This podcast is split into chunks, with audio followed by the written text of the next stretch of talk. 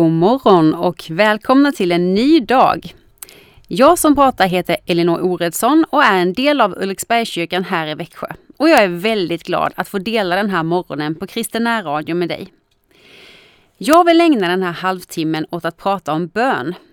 Jag vet ju inte vilken erfarenhet eller relation du som lyssnar nu har till bön. Några av er är säkert vana bedjare, andra har aldrig bett alls.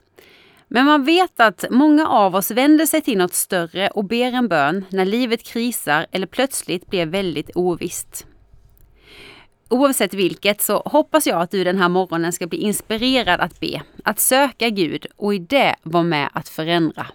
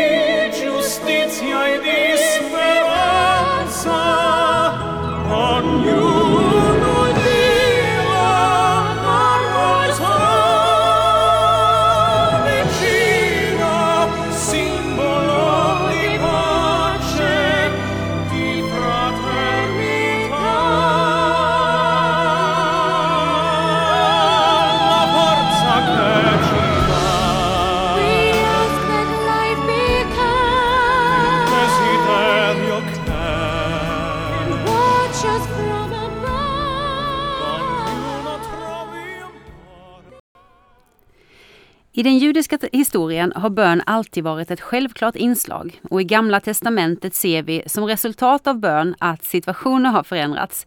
Sjuka blir friska, övernaturliga naturfenomen som att hav delar sig på mitten, vatten börjar rinna ur ett dött stenblock eller mat trillar ner från himlen. Ja, men det blir verklighet. Man kan också läsa om hur utvalda gudsmän, profeter, genom bön får insyn i Guds plan för Israel och vad folket behöver göra för att det ska bli så.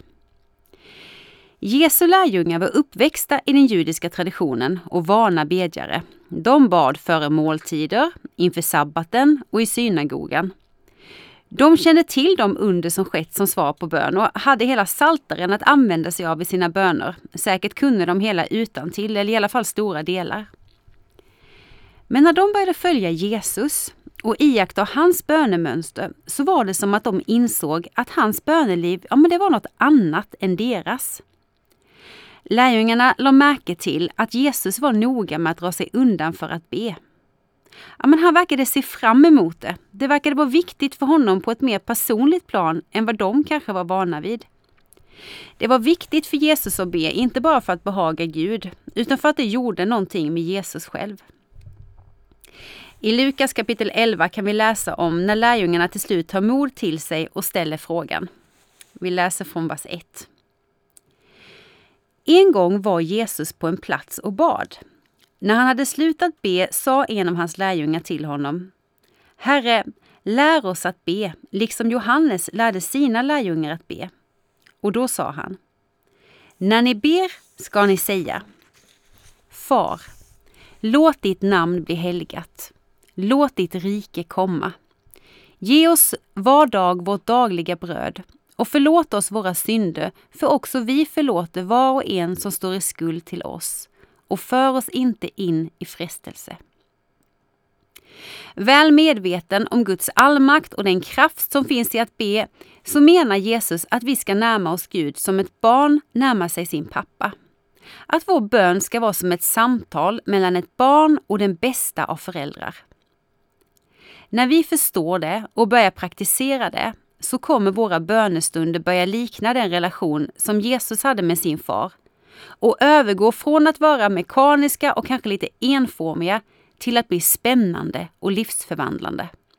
För du vet, Gud har älskat oss sedan den stunden vi formades i vår mammas mage. Han längtar efter oss och väntar på oss. Han vill fylla våra behov. Han vill ge oss sin frid. Han vill att vi ska leva meningsfulla liv och finnas till för varandra. Ja, men han vill att vi ska ha det bra.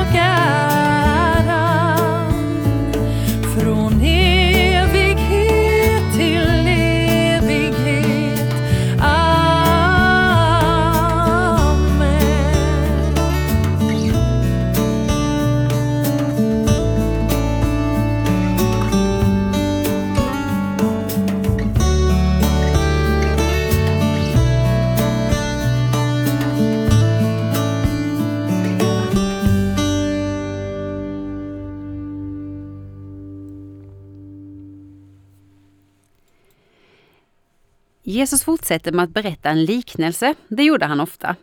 Ja, han försökte förklara med bilder som folk kunde relatera till och därmed få dem att förstå.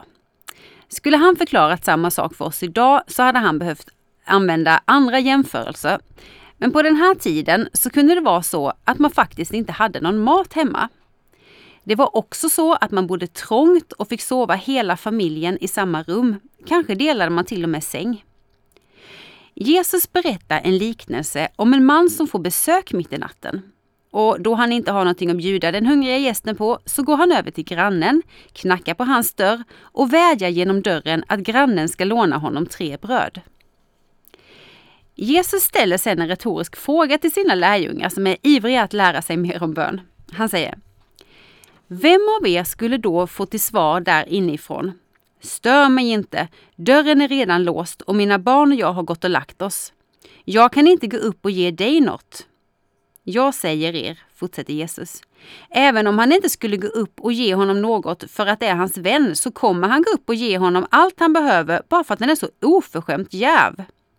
Och jag säger er, be och ni ska få. Sök och ni ska finna. Bulta och dörren ska öppnas för er. För var och en som ber, han får. Och den som söker, han finner. Och för den som bultar ska dörren öppnas. Okej, jag vet inte om du har några barn eller barnbarn. I annat fall är jag ganska säker på att du har varit ett barn en gång i tiden. Barn kan vara ganska rättfram med deras önskningar. Eh, tjatiga om man så vill. De bryr sig inte så mycket om huruvida du ligger och sover, står i duschen eller läser tidningen. De vill dig någonting och de vill det nu. Som förälder till tre barn kan jag tycka att detta är ganska påfrestande.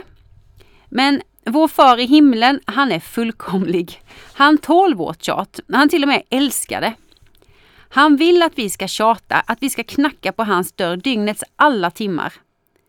Bibeln berättar också att han redan vet vad vi kommer att be om innan vi hinner säga det och att vi därför frimodigt kan komma till honom med allt. Han blir liksom aldrig förvånad. Han är beredd på allt och han vill att vi ska komma med våra funderingar, med vår vädjan, med vår besvikelse, med vår uppgivenhet till honom. Ja, men han vill dela hela ditt liv, höra alla delar, han vill veta allt om dig.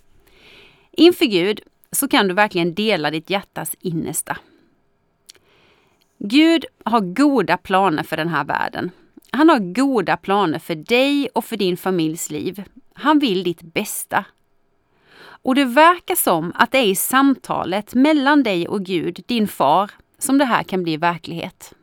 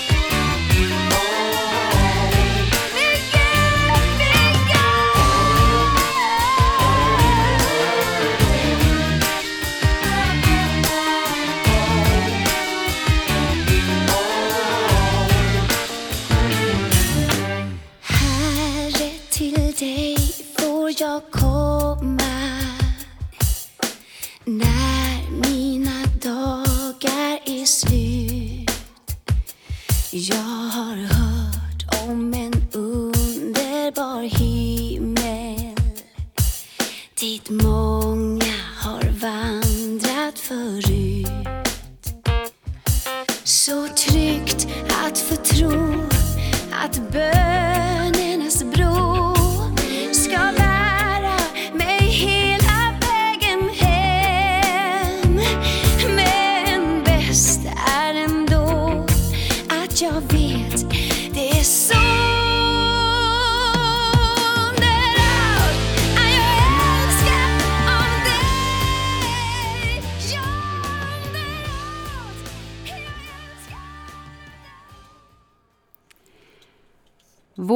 far i himlen, låt ditt namn bli helgat. Låt ditt rike komma.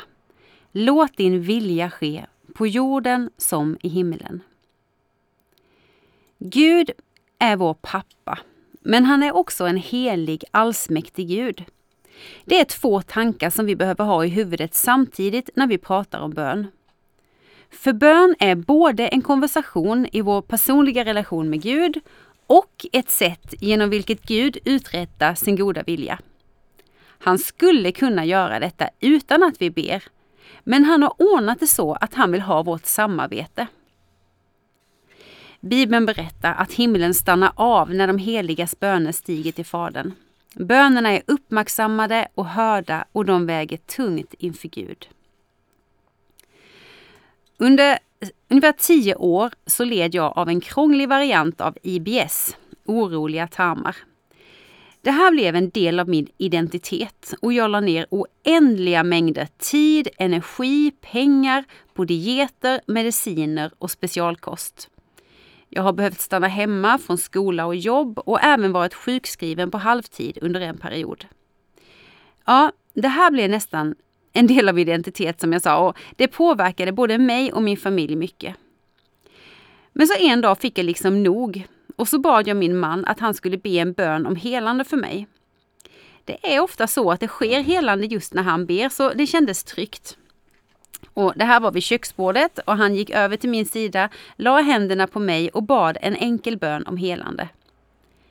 Redan efter någon dag så var alla besvär borta. Men eftersom sjukdomen går i skov så drog jag mig lite för att hoppas och tro för mycket på den här bönens ihållighet.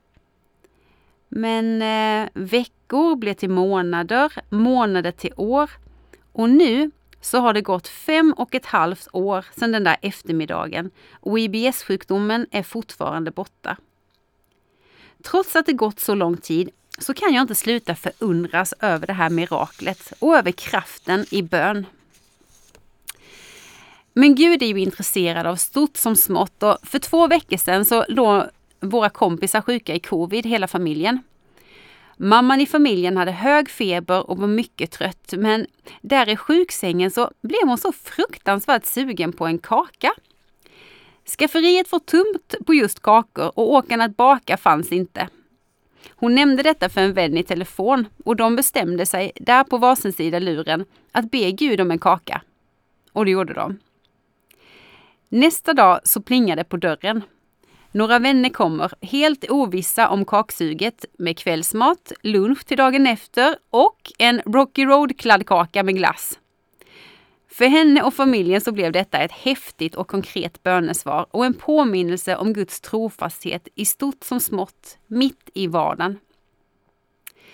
En annan kompis till mig, hon är sjuk i sin kropp och spenderar därmed mycket tid hemma.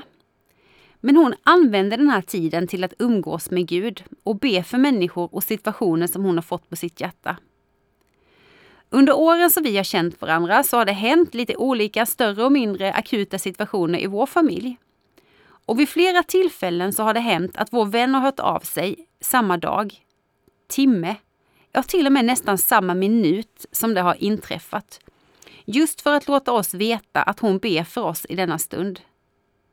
Hur kunde hon veta det? Ja, men hon är ständigt i bön och Herren visar henne vad hon behöver be för.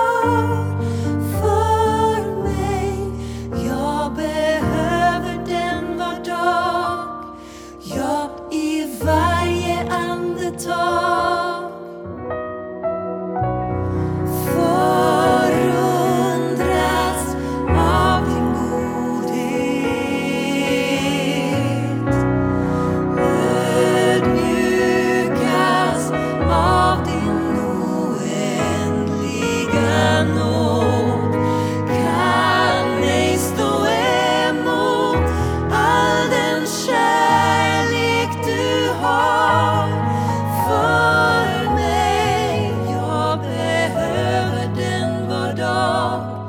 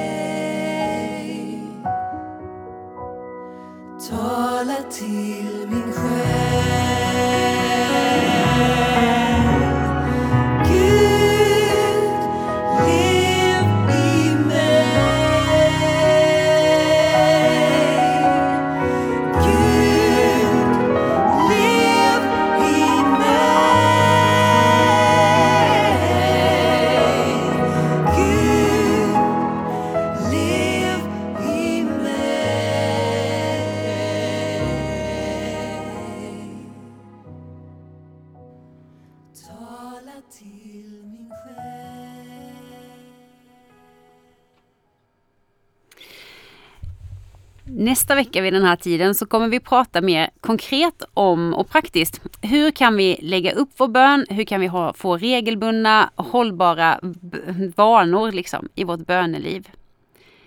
Men här kommer en uppmuntran till er som tillhör den äldre generationen och som kanske spenderar mycket tid hemma. Om du känner Herren så har du en viktig uppgift att fylla. Du kan be. Du kan få vara med och förändra situationer på skolor, i familjer, kommunfullmäktige, riksdag och regering. Du kan få vara med och förändra oroligheter i utsatta områden. Och detta genom att du vänder dig till Herren i bön och ber. Och jag tror att ju mer du ber, desto mer kommer Herren visa dig nya områden som han vill att du ber för. För så funkar han. Han vill ha vårt samarbete. Och det är just därför också som Jesus lär oss att be, låt din vilja ske, låt ditt rike komma. Och till dig som aldrig har bett förut eller är osäker på om du ens tror på Gud. Vet om att du är så högt älskad, oavsett vem du är eller hur din livssituation ser ut just nu. Det finns en far i himlen som längtar efter dig och som kommer springa dig till mötes när du närmar dig honom i en stilla bön.